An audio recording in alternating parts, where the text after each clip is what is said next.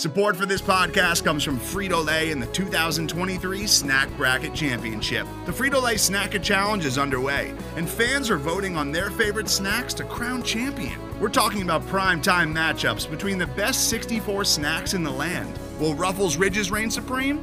Can Doritos defend their dynasty? Or will Smart Food use their smarts for a surprise upset? Only you can decide.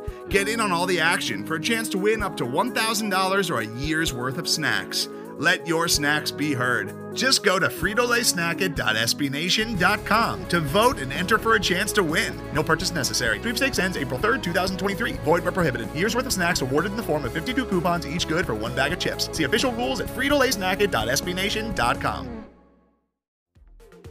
The following segment is from The Look Ahead on the SB Nation NFL Show, where we're discussing your favorite team. Subscribe to the SB Nation NFL Show to make sure you don't miss conversations like this one. Seahawks and Cardinals.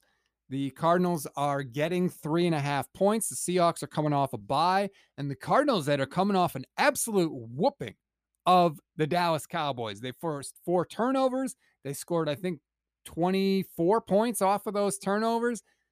Kyler Murray didn't even have a good game. He was 9 of 24. It didn't matter. They destroyed the Cowboys. They've got a little bit of momentum. And this is a big game if the Cardinals have designs on the NFC West. They need to take down Seattle. And everybody else in the NFC West, by the way, is rooting hard for the Cardinals. The Cardinals, you know, not only had the Cowboys last week, they had the Jets the week before. They've won two games over the last two weeks by a combined score of 68 to 20. Oof.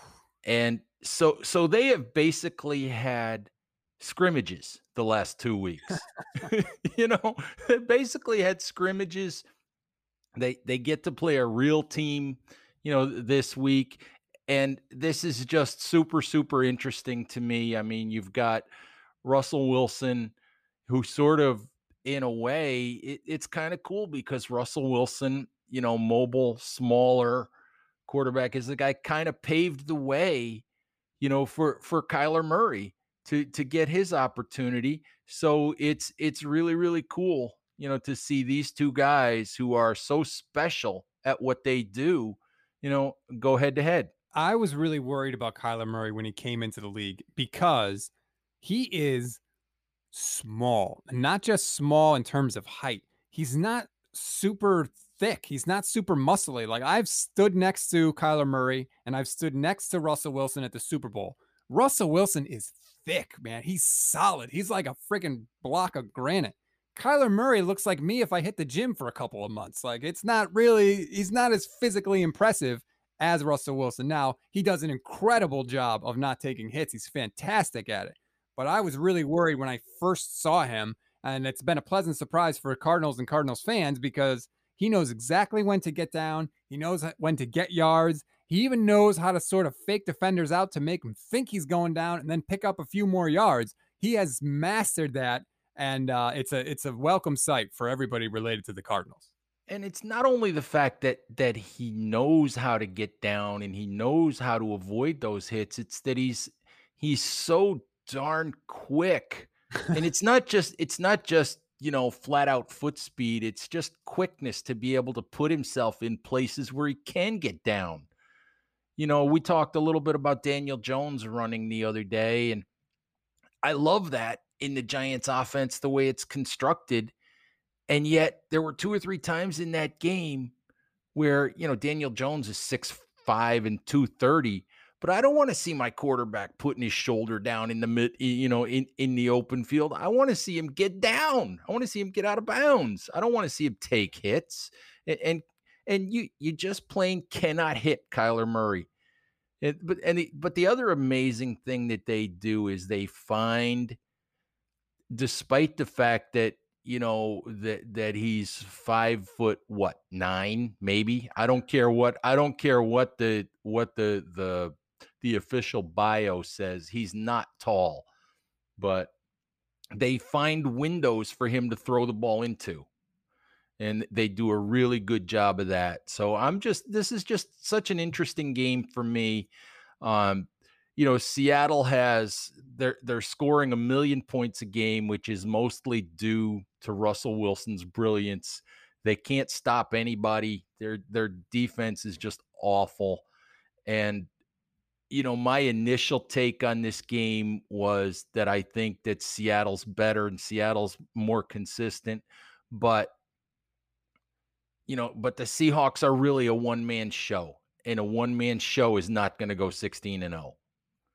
So, I mean, I, I, I, I lean toward, I lean toward the Cardinals in this one, you know, just, just because I think sooner or later that you know somebody's gonna, somebody's gonna slow Wilson down enough to beat the Seahawks.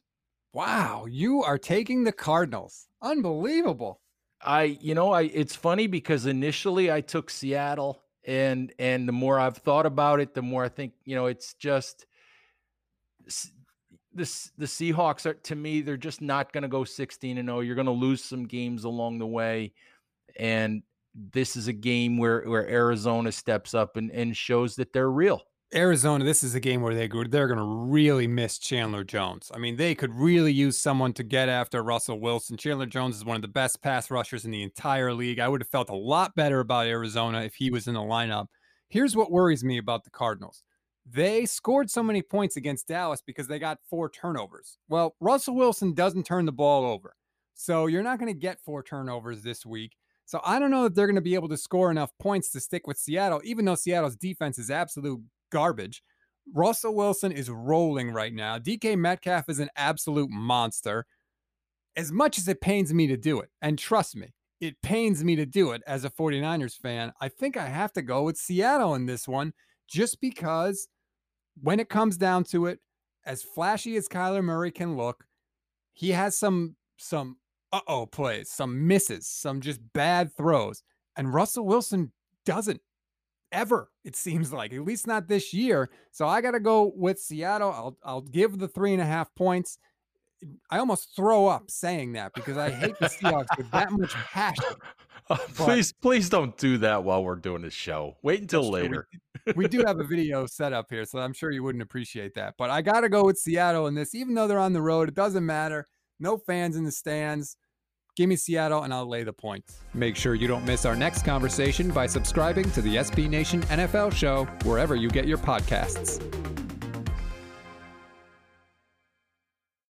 Today's episode is brought to you by Cars.com. With over 2 million vehicles and 50,000 more added every day, Cars.com will match you with the perfect car for you, your budget, your life, your style. And if you're ready to say goodbye to your current car, Cars.com will get you an instant offer to cash it in. Just start by entering your license plate and get matched with a local dealer who will write you the check. So whether you're looking to buy or sell, just go to Cars.com. It's magical.